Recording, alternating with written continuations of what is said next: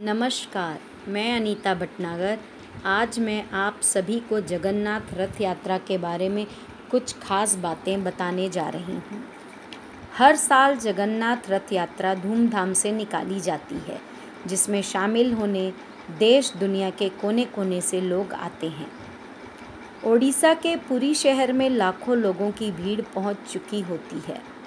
यह वैष्णव मंदिर श्री हरि के पूर्ण अवतार श्री कृष्ण को समर्पित है। पूरे साल इनकी पूजा मंदिर के गर्भगृह में होती है, लेकिन आषाढ़ माह में तीन किलोमीटर की अलौकिक रथ यात्रा के ज़रिया, ज़रिए इन्हें गुंडीचा मंदिर लाया जाता है। कई लोगों के मन में अक्सर सवाल होता है कि जगन्नाथ यात्रा क्यों निकाली जाती है और इसका क्या महत्व है? तो आज मैं आपको रथ यात्रा का महत्व बताने जा रही हूँ। हिंदू धर्म की मान्यताओं के अनुसार आषाढ़ के शुक्ल पक्ष की द्वितीय तिथि को भगवान जगन्नाथ, भाई बलभद्र और बहन सुभद्रा अपनी मौसी के घर जाते हैं। रथ यात्रा पुरी के जगन्नाथ मंदिर से तीन दिव्य रथों पे निकाली जाती है।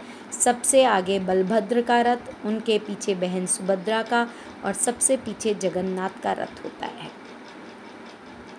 क्यों निकाली जाती है रथ यात्रा? पद्म पुराण के अनुसार भगवान जगन्नाथ की बहन ने एक बार नगर देखने की इच्छा जताई।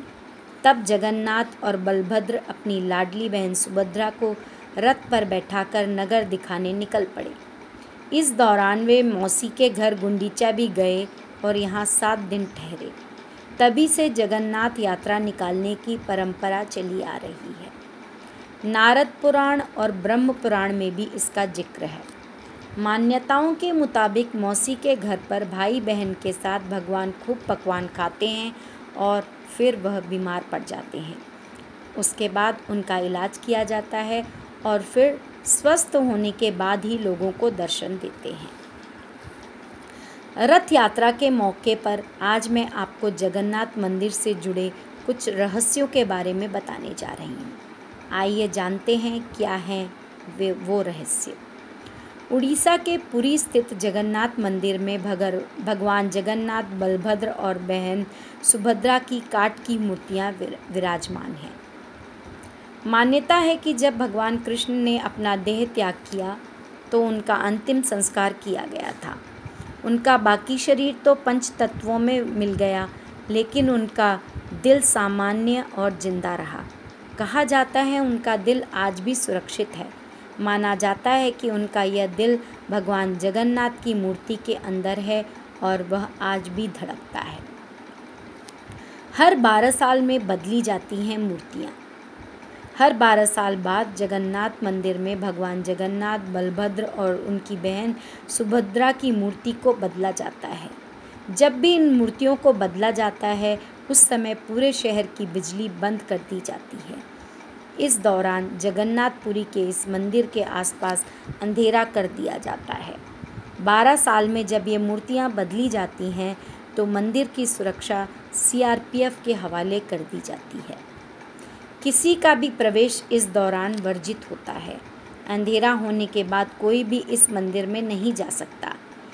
इन मूर्तियों को बदलने के लिए सिर्फ़ एक पुजारी को मंदिर में जाने की अनुमति होती है और उसके लिए भी पुजारी के हाथों में दस्ताने पहनाए जाते हैं और अंधेरे के बावजूद आँखों में पट्टी बाँध दी जाती है ताकि पुजारी भी मूर्तियों को ना देख सके। ब्रह्म पदार्थ का रहस्य। पुरानी मूर्ति से जो नई मूर्ति बदली जाती है, उसमें एक चीज़ वैसी की वैसी ही रहती है, वह है ब्रह्म पदार्थ। इस ब्रह्म पदार्थ को पुरानी मूर्ति से निकालकर नई मूर्ति में डाल दिया जाता है। आइए जानते हैं, क्या है ये ब्रह्म पदार्थ?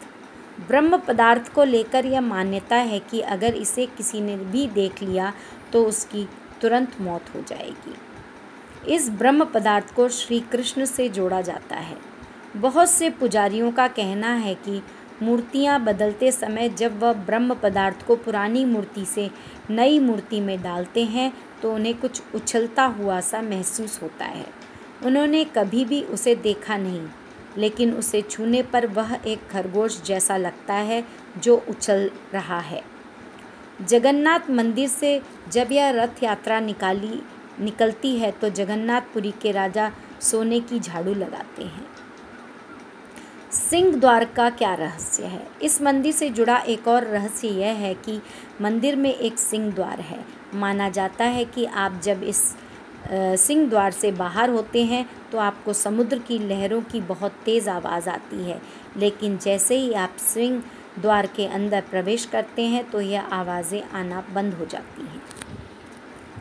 जगन्नाथ मंदिर के पास ही चिताएँ भी जलती हैं। माना जाता है कि सिंह द्वार के अंदर प्रवेश करने से पहले आपको चिताओं की गंध आती है, लेकिन द्वार के अंदर प्रवेश करते ही यह गंध आनी बंद हो जाती है। मंदिर के ऊपर नहीं उड़ते कोई पक्षी। इस मंदिर से जुड़ा एक और बात ये कही जाती है कि किसी पक्षी को कभी इस मंदिर के गुंबद में बैठा हुआ नहीं देखा गया। इस मंदिर के ऊपर से हवाई जहाज़ आदि को भी उड़ने की मनाही है। नहीं बनती मंदिर की परछाई।